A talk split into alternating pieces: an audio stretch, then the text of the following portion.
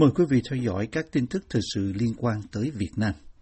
Liên Hợp Quốc vừa lên tiếng kêu gọi Việt Nam trấn áp nạn buôn người sau khi ghi nhận tình trạng lạm dụng phụ nữ và trẻ em gái được tuyển dụng từ Việt Nam sang Ả Rập Xê Út làm người giúp việc nhà. Vụ việc thu hút sự chú ý gần đây sau khi VOA ghi nhận các trường hợp nữ lao động Việt Nam làm việc ở Ả Rập Xê Út, báo cáo bị chủ ngược đãi dẫn tới những tổn thương về thể xác và tinh thần, trong đó có một thiếu nữ 17 tuổi tử vong sau 2 năm lao động tại quốc gia Trung Đông. Các ghi nhận của VOA cho thấy cách thức mà ít nhất một công ty tuyển dụng lao động ở Việt Nam đã sử dụng nhằm chiêu dụ các thiếu nữ thuộc sắc dân thiểu số từ những vùng quê nghèo hẻo lánh tham gia lực lượng lao động xuất khẩu, gồm cả một số em chưa đủ tuổi theo quy định của luật pháp Việt Nam. Chúng ta đang chứng kiến những kẻ buôn người nhắm vào phụ nữ và trẻ em gái Việt Nam sống trong cảnh nghèo đói. Nhiều người trong số họ vốn dễ bị tổn thương và bị gạt ra ngoài lề của xã hội. Các chuyên gia nhân quyền của Liên Hợp Quốc nói trong một tuyên bố đưa ra hôm 4 tháng 11. Tuyên bố này có nói rằng những kẻ buôn người này hoạt động mà không bị trừng phạt. Theo các chuyên gia của tổ chức liên chính phủ lớn nhất thế giới, sau khi ký hợp đồng với các công ty tuyển dụng lao động tại Việt Nam, một số trẻ em gái và phụ nữ đã làm việc tại Ả Rập Xê Út và bị chủ lao động ở đây lạm dụng tình dục, đánh đập, tra tấn và đối xử tàn bạo. Các chuyên gia còn cho biết những người phụ nữ Việt Nam thường bị bỏ đói và không được điều trị y tế, cũng như không được trả lương hoặc trả lương thấp hơn quy định trong hợp đồng của họ. 13 lao động nữ người Việt tại Ả Rập Xê Út hồi tháng 6 nói với VOA rằng họ bị chủ ngược đãi dưới những hình thức khác nhau. Những phụ nữ này thuộc nhiều dân tộc thiểu số từ các tỉnh miền Trung, Tây Nguyên và miền Bắc của Việt Nam, cho biết họ hoàn tất hợp đồng giúp việc nhà nhưng chủ không mua vé cho về nước và không được trả lương sau nhiều tháng làm việc. Họ còn nói bị chủ bạo hành và giữ lại hành lý cùng giấy tờ tùy thân. Trong số đó, một phụ nữ tên Đinh Thị Ca nói với VOA rằng chị bị chủ cưỡng hiếp nhiều lần trong 2 năm làm giúp việc tại đây và sau đó đã bỏ trốn vì không chịu nổi sự ngược đãi tàn tệ. Các chuyên gia nhân quyền Liên Hợp Quốc nói họ đã nhận được những cáo buộc thực sự đáng báo động rằng một số công ty ở Việt Nam đã tuyển dụng các thiếu nữ sang Ả Rập Xê Út làm giúp việc gia đình và giả mạo tuổi của họ trên giấy tờ tùy thân để che giấu sự thật họ là trẻ vị thành niên. Tuyên bố của các chuyên gia Liên Hợp Quốc hôm 4 tháng 11 dẫn ra trường hợp một cô gái Việt Nam 15 tuổi bị ốm vì bị chủ đánh đập và người chủ này đã bỏ đói và không chữa bệnh cho cô. Cô gái này đã chết trước khi có thể lên chuyến bay trở về Việt Nam. Do giấy tờ của cô bị đơn vị tuyển dụng làm giả nên gia đình không thể đưa được thi thể của cô về nhà, theo các chuyên gia của Liên Hợp Quốc. VOA hồi tháng 10 ghi nhận về trường hợp tử vong của cô Hát Xuân Siêu, một thiếu nữ Việt Nam thuộc dân tộc Jarai, đi xuất khẩu lao động giúp việc nhà ở Ả Rập Xê Út. Các tài liệu mà VOA có được cho thấy năm sinh của cô đã bị thay đổi trên hộ chiếu để làm cho Hát Xuân Siêu lớn hơn 1 tuổi khi được công ty Vinaco chiêu dụ vào năm 2018, lúc gần 15 tuổi. Thi hài của cô được chôn ở Ả Rập Xê Út thay vì được đưa về nước theo nguyện vọng của gia đình. Theo thống kê của Liên Hợp Quốc, trong khoảng thời gian từ mùng 3 tháng 9 đến 28 tháng 10 năm nay, đã có gần 205 phụ nữ, nhiều trong số đó được cho là nạn nhân của nạn buôn người, đã được hồi hương về Việt Nam. Các chuyên gia của Liên Hợp Quốc kêu gọi chính phủ Việt Nam và Ả Rập Xê Út tiến hành một cuộc điều tra khách quan và độc lập về các vụ vi phạm nhân quyền đối với phụ nữ và trẻ em gái nhập cư, cũng như các cáo buộc rằng các cơ quan công quyền tham gia vào nạn buôn người và kêu gọi truy tố thủ phạm. Chúng tôi kêu gọi Ả Rập Xê Út và Việt Nam áp dụng các biện pháp và chính sách hiệu quả để phòng chống buôn bán người và bảo vệ người lao động bị buôn bán, các chuyên gia Liên Hợp Quốc nói.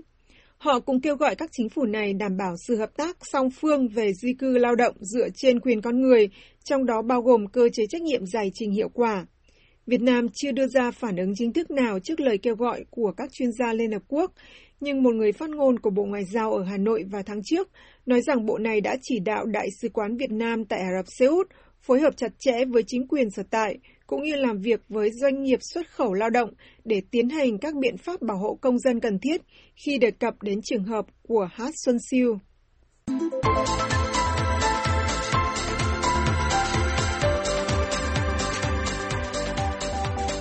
Tòa án của tỉnh Khánh Hòa hôm 15 tháng 11 tuyên án 7 năm tù giam đối với ông Nguyễn Chí Doãn, 42 tuổi, sau khi tòa đi đến kết luận rằng ông phạm tội làm, tàng trữ, phát tán, tuyên truyền thông tin, tài liệu, vật phẩm nhằm chống nhà nước Cộng hòa xã hội chủ nghĩa Việt Nam, báo chí trong nước loan tin. ông Doãn sẽ còn phải thi hành hình phạt bổ sung là bị quản chế tại nơi cư trú trong thời hạn 3 năm sau khi ông mãn hạn tù theo bản án của tòa được báo chí Việt Nam dẫn lại. Theo tìm hiểu của VOA, ông Doãn, một nông dân làm nghề nuôi trồng thủy sản, bị bắt hồi tháng 1 năm nay. Cáo trạng của Viện Kiểm sát Nhân dân tỉnh Khánh Hòa cho biết là ông Doãn lập một tài khoản Facebook cá nhân hồi đầu năm 2008 và sau đó công khai đăng tải chia sẻ 6 bài viết, nhiều hình ảnh tự sáng tác sưu tầm chia sẻ từ bạn bè trên Facebook, các trang web để thể hiện quan điểm chống nhà nước. Vẫn bản cáo trạng nói rằng các bài viết do ông Doãn sáng tác sưu tầm có lời lẽ ý nghĩa thô tục nhằm xuyên tạc bôi nhọ phỉ báng sự lãnh đạo của Đảng, Nhà nước Việt Nam và cố lãnh tụ Hồ Chí Minh. Các báo trong nước dẫn lại thông tin đưa ra tại phiên tòa, tường thuật rằng hồi tháng 8 năm 2018, Công an thành phố Cam Ranh, tỉnh Khánh Hòa đã triệu tập ông Doãn để làm việc về các nội dung đăng trên Facebook. Khi đó, ông thừa nhận hành vi sai trái và cam kết sẽ tự gỡ bỏ, không tái phạm và xin không xử lý hình sự theo các bản tin trong nước. Nhưng đến cuối năm 2019, ông Doãn lập thêm một tài khoản Facebook cá nhân mới và đăng chia sẻ 7 bài viết và nhiều hình ảnh bị cho là xuyên tạc lịch sử, đả kích, bôi nhọ, lăng mạ hình ảnh của lãnh tụ Hồ Chí Minh và các lãnh đạo Đảng, Nhà nước, báo chí Việt Nam viết, trích dẫn thông tin của tòa án. Việc làm của ông Doãn bị xem là nguy hiểm cho xã hội và kích động tư tưởng hành động chống đối nhà nước, do đó tòa đã tuyên mức án 7 năm tù. Liên quan đến phiên xét xử ông Doãn, luật sư Nguyễn Văn Miếng cho biết trên Facebook cá nhân hôm 15 tháng 11 rằng ông làm hồ sơ đăng ký bào chữa cho ông Doãn cách đây khá lâu, nhưng phía công an từ chối với lý do giữ bí mật điều tra. Sau đó, hồ sơ được gửi tới Viện Kiểm sát và vị luật sư không nhận được thông báo nào cho đến chiều hôm thứ Sáu 12 tháng 11 mới nhận được tin báo phiên tòa được tiến hành lúc 7 giờ 30 sáng thứ Hai 15 tháng 11, nên vị luật sư có văn phòng ở Thành phố Hồ Chí Minh không thể tham gia phiên tòa và bào chữa cho ông Doãn. Như VOA đã đưa tin, thời gian qua, chính quyền Việt Nam gia tăng trấn áp các tiếng nói chỉ trích bất đồng, liên tục bắt bớ và bỏ tù nhiều nhà hoạt động vì dân chủ nhân quyền, cũng như những nhà tranh đấu chừng ôn khác. Tổ chức theo dõi về nhân quyền Human Rights Watch có trụ sở ở New York tin rằng có ít nhất 145 người đang bị chính quyền Việt Nam giam giữ một cách bất công chỉ vì họ thực hành các quyền cơ bản một cách ôn hòa. Human Rights Watch vẫn thường xuyên lên tiếng về các vấn đề nhân quyền ở Việt Nam, ước tính rằng có hơn 30 người bị kết án và bỏ tù chỉ riêng trong năm 2021, với hầu hết trong số đó bị kết án vì thể hiện ý kiến trên mạng ngược với quan điểm của chính quyền. Công an Việt Nam bắt giữ ít nhất 26 người khác trong năm nay, theo thống kê của Human Rights Watch. Cách đây ít ngày, Human Rights Watch thúc giục các chính trị gia Hoa Kỳ sử dụng đối thoại nhân quyền song phương với Việt Nam để kêu gọi trả tự do cho các nhà hoạt động nhân quyền đang bị giam giữ ở quốc gia Đông Nam Á này. Việt Nam tiếp tục nằm trong nhóm các quốc gia trọng tâm của báo cáo về buôn bán động vật hoang dã mới nhất của Bộ Ngoại giao Mỹ vì vẫn bị xem là một nguồn cung cấp chính và điểm trung chuyển buôn bán động vật hoang dã của thế giới. Báo cáo chấm dứt buôn bán động vật hoang dã 2021 của Bộ Ngoại giao Mỹ đưa ra hôm 4 tháng 11 cho biết rằng Việt Nam nằm trong số 28 quốc gia được xem là trọng tâm sau khi không đạt được tiến bộ trong việc cải thiện luật pháp hoặc thực thi các nỗ lực chống buôn bán động vật hoang dã trái phép. Bộ Ngoại giao Mỹ cho biết sau khi tham vấn với Bộ Nội vụ và Bộ Thương mại cùng Cơ quan Phát triển Quốc tế Hoa Kỳ USAID, họ đã nhất trí rằng tất cả 28 quốc gia được liệt kê là quốc gia trọng tâm trong báo cáo đạo luật END 2020, trong đó có Việt Nam, vẫn tiếp tục nằm trong danh sách này. Theo báo cáo do Cục Đại dương, Môi trường và Khoa học thuộc Bộ Ngoại giao Mỹ, mỗi quốc gia được liệt kê trong nhóm trọng tâm trước đây tiếp tục hoặc là một nguồn cung cấp chính các sản phẩm buôn bán động vật hoang dã hoặc các phó phẩm của chúng, hoặc là một điểm trung chuyển chính của các sản phẩm buôn bán động vật hoang dã hoặc các phó phẩm của chúng, hoặc là một nước tiêu thụ các sản phẩm này. Báo cáo được trình lên Quốc hội Mỹ nơi xem xét các khoản viện trợ của Hoa Kỳ đối với các nước đối tác trên thế giới. Việt Nam nằm trong số các nước nhận viện trợ từ Mỹ với tổng cộng hơn 1,8 tỷ đô la trong 20 năm qua, theo USAID. Từ năm 2017, một lực lượng đặc nhiệm về buôn bán động vật hoang dã do những người đứng đầu các Bộ Ngoại giao, Bộ Nội vụ và Tư pháp Mỹ tập hợp 17 bộ và các cơ quan chính phủ liên bang để tiến hành chiến lược quốc gia chống buôn bán động vật hoang dã. Lực lượng này đánh giá liệu các chính phủ trên thế giới có thực hiện các bước cải thiện luật pháp, quy định và hoặc thực thi các nỗ lực chống buôn bán động vật hoang dã trái phép hay không, theo Bộ Ngoại giao Mỹ. Có 26 quốc gia ban đầu được xác định là trọng tâm trong báo cáo năm 2017 và 2018. Báo cáo năm 2019 liệt kê thêm 2 quốc gia vào danh sách này. Báo cáo năm 2020 và 2021 giữ nguyên 28 quốc gia trong danh sách trọng tâm. Việt Nam được xem là một điểm nóng tiêu thụ, trung chuyển động vật hoang dã, theo nhận định của các chuyên gia bảo tồn và các bộ ngành tài nguyên môi trường đưa ra tại một buổi tọa đàm trực tuyến kêu gọi bảo vệ động vật hoang dã được báo Lao động ghi nhận đầu tháng 9 năm nay. Báo cáo của Cơ quan Điều tra Môi trường Quốc tế EIA năm 2019 được báo này trích dẫn cho biết Việt Nam bắt trên 600 vụ liên quan buôn bán động vật hoang dã trái phép trong giai đoạn từ năm 2004 đến năm 2019. Trong số đó có hơn 105 tấn ngà voi, 1,69 tấn sừng tê giác và các sản phẩm khác của hổ và tê tê, những thứ mà người Việt Nam tin là giúp chữa bệnh và hỗ trợ sức khỏe. USAID trong 5 năm trở lại đây đã hỗ trợ chính phủ Việt Nam cải thiện và làm hài hòa hệ thống pháp luật liên quan đến bảo vệ động vật hoang dã, tăng cường thực thi pháp luật cũng như truy tố tội phạm về động vật hoang dã nhằm làm giảm nhu cầu tiêu thụ bất hợp pháp các sản phẩm này. Theo một thông cáo của USAID đưa ra hồi tháng 8, tỷ lệ truy tố cho việc bắt giữ vì vi phạm động vật hoang dã tại Việt Nam tăng từ 25% vào năm 2018 lên 75% vào năm 2021.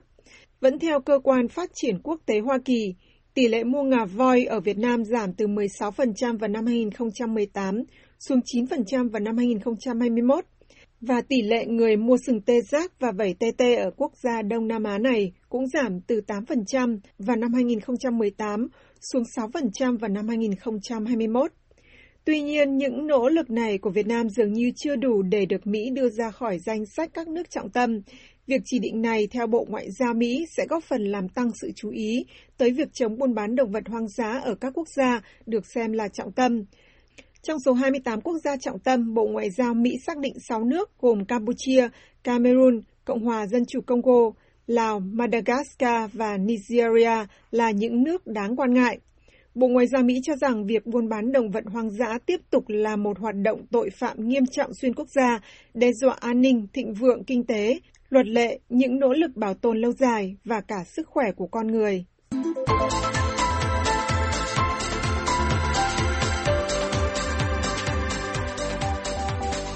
Tính đến ngày 14 tháng 11, Việt Nam đã tiêm hơn 99,7 triệu liều vaccine ngừa COVID-19 cho người dân, trong đó gần 64,5 triệu liều để tiêm mũi 1 và hơn 35 triệu liều để tiêm mũi 2, theo bản tin của Bộ Y tế. Tính chung, ở thời điểm hiện nay, 65,5% dân số của đất nước được tiêm ít nhất một mũi. Theo trang thống kê dữ liệu về thế giới Our World in Data của một nhóm các nhà nghiên cứu quốc tế độc lập, Việt Nam đang đứng thứ 20 trong số các nước có tỷ lệ tiêm vaccine cao nhất, ngay dưới Mỹ và Thổ Nhĩ Kỳ, nhưng thấp hơn nhiều so với các nước có tỷ lệ tiêm từ 80% trở lên như Cuba, Hàn Quốc, Trung Quốc, Campuchia. Mặc dù vậy, tỷ lệ của Việt Nam cao hơn mức trung bình của thế giới là 52%, ngoài ra cũng cao hơn một số nước gồm Thái Lan, Indonesia, Philippines, Ấn Độ, Nga. Trong những ngày gần đây, Việt Nam tiêm vaccine cho hơn 1 triệu dân mỗi ngày, ngoại trừ hôm 14 tháng 11 là thứ Bảy, chỉ tiêm được gần 850.000 mũi, Bộ Y tế Việt Nam loan báo. Với tốc độ như vậy, hầu như chắc chắn rằng đến hết ngày 15 tháng 11, tổng số liều vaccine được tiêm sẽ đạt hơn 100 triệu, và nhiều khả năng trong vòng một tháng nữa, Việt Nam, đất nước có khoảng 98 triệu dân, sẽ tiêm đủ 2 mũi cho 70% dân số. Cổng thông tin của Chính phủ Việt Nam cho biết hôm 15 tháng 11 rằng đất nước đã tiếp nhận 135 triệu liều vaccine và dự kiến sẽ nhận tổng cộng 190 triệu liều vào cuối năm nay, vượt mục tiêu 150 triệu liều do chính phủ đề ra trước đây. Nhờ vậy, sẽ đẩy nhanh việc hiện thực hóa mục tiêu bao phủ vaccine ngay trong năm nay. Như VOA đã đưa tin, thời gian qua, chính phủ Việt Nam đẩy mạnh các hoạt động mang tên ngoại giao vaccine với kết quả là nhiều nước viện trợ hoặc tặng từ vài trăm ngàn tới hàng triệu liều vaccine ngừa COVID-19 cho Việt Nam. Bên cạnh đó là nhiều máy móc, vật liệu y tế để giúp Việt Nam phòng chống dịch. Mỹ là một trong số vài nước viện trợ nhiều nhất cho Việt Nam với cam kết hỗ trợ 30 triệu đô la và hơn 15 triệu liều vaccine đã được giao trong 7 đợt. Tuy tốc độ tiêm vaccine của Việt Nam được giới quan sát quốc tế đánh giá là nhanh, song số ca nhiễm COVID-19 hàng ngày của đất nước vẫn ở mức cao và đang trên đà tăng trong gần một tháng trở lại đây.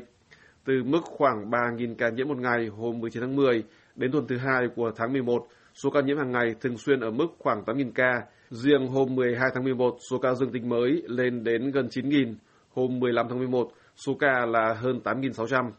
Về số ca tử vong vì dịch, Bộ Y tế Việt Nam cho biết là mức trung bình mỗi ngày trong 7 ngày gần đây là 84 ca, thấp hơn rất nhiều so với mức hàng nghìn người thiệt mạng mỗi ngày hồi 2 tháng 7 và 8 khi dịch đạt mức đỉnh điểm và Việt Nam đã phải áp dụng các biện pháp phong tỏa nghiêm ngặt ở nhiều tỉnh thành, làm hàng triệu người lâm vào cảnh khốn đốn cùng cực.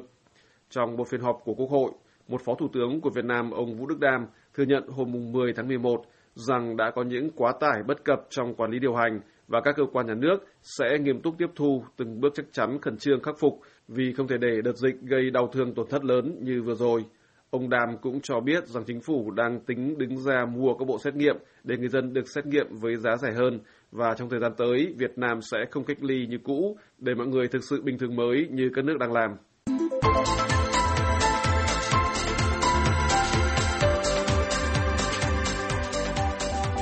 Sở Y tế thành phố Hồ Chí Minh thông báo sẽ tiến hành chích dặm mũi thứ 3 vaccine phòng Covid. Tại Sài Gòn, hiện số lượng vaccine khá dồi dào, với mũi thứ 2 được chích đại trà cho bất kỳ ai đang mưu sinh ở đô thị này. Ông Ớt ý kiến. Chú thích là nhà nước cho chú là cho mấy cộng đồng chích mũi thứ 3 nữa. Giờ chú chịu lắm, tại vì chích mũi thứ 3 nữa để cho nó yên tâm. Cho nó yên tâm cái con người của mình. Không như Sài Gòn, ở nhiều địa phương khác, tỷ lệ phủ vaccine phòng Covid trong dân chúng còn ít ỏi. Nhiều người chỉ có một mũi, mũi thứ hai còn chưa có nữa mà. Mình hai mũi là ngon lành lắm rồi. Không phải ai cũng gật đầu sẵn sàng trong chuyện đến cơ sở y tế để chích dặm mũi thứ 3 vaccine phòng Covid-19 bởi họ ít nhiều e dè vaccine Trung Quốc rồi của Cuba và cả của Nga đang được nhập về nhiều, khiến người mưu sinh trên đường phố như ông Nguyễn Công Minh cho rằng 2 mũi là đủ lắm rồi. Không, 12 mũi đủ rồi, thấy đủ rồi. Tại vì Việt Nam nó sợ là sức kháng thể mình yếu cho mua ba tới 4 nhưng mà không phải đâu. 2 mũi là thấy đủ rồi. Chúng vào chung chứ đâu. Nên vẫn bắt chích Trung Quốc hơn. Không thẳng thừng từ chối, nhưng ông Hoàng Văn Tựu, một người bán bánh bao bánh tiêu ở hè phố, nói cho dù có chích ngừa vẫn nhiễm Covid như thường. Thì chú cũng có nhỏ em vậy. Nó chích là 1 là 2 nó cũng bị Covid nhưng mà thời gian khoảng uống chừng bằng lại là nó đó. Chích ngừa là cũng bị nhưng mà không phải là bị trầm trọng như lúc trước. Nó cũng giảm bớt phần nào cho cơ thể con người thôi. Quốc gia đầu tiên trên thế giới tiêm mũi vaccine Pfizer thứ 3 cho dân số đại trà. Israel vừa công bố kết quả nghiên cứu về tính hiệu nghiệm của mũi Pfizer thứ 3. Trong chương trình hỏi đáp y học trực tuyến trên đài VOA, bác sĩ Ngô Bá Định từ California cho biết. Họ có khoảng 728.321 người chích mũi thứ 3 và 728.321 người không có chích. Thì họ theo dõi sau đó, 5 tháng sau đó. Thì trong cái khoảng thời gian mà từ tháng 6, tháng 7 cho đến tháng 9 ở bên Do Thái đó, thì cái thời gian lúc mà Delta virus nó đang hoành hành ở cao điểm đó, thì họ thấy rằng những người mà chích mũi thứ 3 đó, cái khả năng mà không có bị nạn vô nhà thương đó là ngăn ngừa được 93%, mà những người mà bị bệnh nặng trong nhà thương mà bị nặng có thể lên máy thở hoặc là dùng oxygen cao đó là ngừa được 91% và cho ngăn ngừa được cái độ người chết là 81%. Giờ thì Sài Gòn mở hẳn cửa cho các hoạt động kinh tế, xã hội. Việc chích ngừa phòng Covid lúc này đã bình thường như người ta đi chích ngừa cúm hay một thứ bệnh gì đó, có khác chăng với Covid là được chích miễn phí.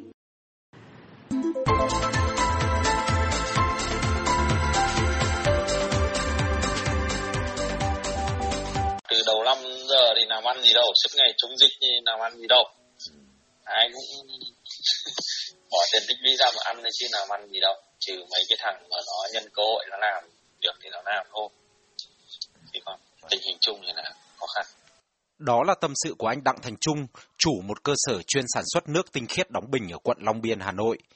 Các đợt giãn cách hạn chế ra đường liên tục được triển khai ở Hà Nội trong thời gian qua, khiến cơ sở của anh phải đóng cửa suốt mấy tháng vì không bán được hàng, và kể cả có người đặt mua đi nữa thì cũng không thể vận chuyển tới. Lao động nghỉ việc, nhưng anh vẫn phải xoay sở để trả lương giữ chân họ, tránh việc phải tuyển mới và đào tạo lại. Hiện cơ sở của anh đang đứng trước nguy cơ phá sản, giải thể. Các trường học tiếp tục đóng cửa không đặt hàng của anh, các công ty doanh nghiệp chỉ mua ở mức tối thiểu, còn các hộ gia đình thì gần như không còn tiêu thụ mặt hàng nước đóng bình của anh nữa. Cùng hoàn cảnh với anh Trung, chị Nguyễn Thu Thủy, một cư dân tại quận Hoàn Kiếm, Hà Nội, rất lo lắng khi thu nhập của gia đình đã giảm mạnh vì dịch Covid. Chị là một viên chức trong một tổng công ty nhà nước và cũng kinh doanh làm thêm ở ngoài. Chị Thủy giờ chỉ còn trông vào đồng lương viên chức hàng tháng, vốn không đủ chu cấp cho gia đình. Năm nay tôi khó khăn lắm, tức là năm nay chỉ bằng không kiếm được cái gì. Nói chung là chỉ có ngoài lương ra chả kiếm được cái gì. Chứ mọi năm thì đồng ra đồng vàng cũng được ấy. Năm nay thì đúng là khó khăn. Năm ngoái không bằng năm nay nhé. Năm nay khó khăn hơn vì năm nay cái đợt cách ly nó bị dài ơi là dài luôn. Chứ còn ví dụ như năm ngoái là nó chỉ bị có một đợt, kiểu mỗi đợt nó chỉ độ một thời gian ngắn đi, độ một tháng. Chứ còn năm đợt này liên tu tì luôn, từ đầu năm mấy đợt liền đấy. Không làm ăn được mà người ta không có sức mua. Thật sự không ai có tiền mà mua ấy, mọi thứ chả có tiền mà mua luôn ấy. Thực thế. Chị chia sẻ, theo chị Thủy, không ít gia đình như chị đã phải đem tiền tiết kiệm ra tiêu, và đến thời điểm này, tiền đã cạn mà vẫn chưa nhìn ra cơ hội mới. Chị nói giờ phải ráng tằn tiện, chắp bóp sao cho đủ trong khoản lương ít ỏi của hai vợ chồng. May thì cầm cự được qua năm nay. Thì xem nó cần gì thì cứ có ít đồ ăn thôi, chứ cũng chỉ mua đồ ăn thôi. Tiền thì cũng chẳng có mà cho. Bà Nguyễn Minh Dung, một viên chức ở quận Hoàn Kiếm, Hà Nội, nói với VOA. Bà Dung cho biết thời gian qua một người cháu tìm tới bà xin giúp đỡ do làm ăn thất bát vì Covid, nhưng bà cũng không có khả năng khi đồng lương của cả nhà cũng chỉ đủ chi tiêu tằn tiện. Bà chỉ có thể giúp chút thức ăn có sẵn nhờ vào chương trình thực phẩm sạch mà cơ quan của bà đặt cho nhân viên và trừ trực tiếp vào lương. Theo bà Dung, trái với tâm trạng hân hoan của một số bạn trẻ khi Hà Nội mở cửa trở lại, hàng quán được phép đón khách, những lao động chính trong gia đình như bà đang lo lắng về một thời kỳ đặc biệt khó khăn sau quãng thời gian giãn cách quá dài để chống chọi với đại dịch Covid.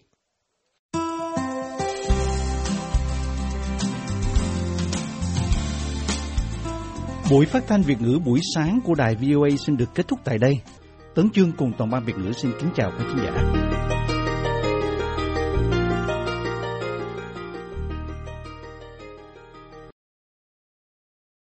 This program has come to you from the Voice of America, Washington.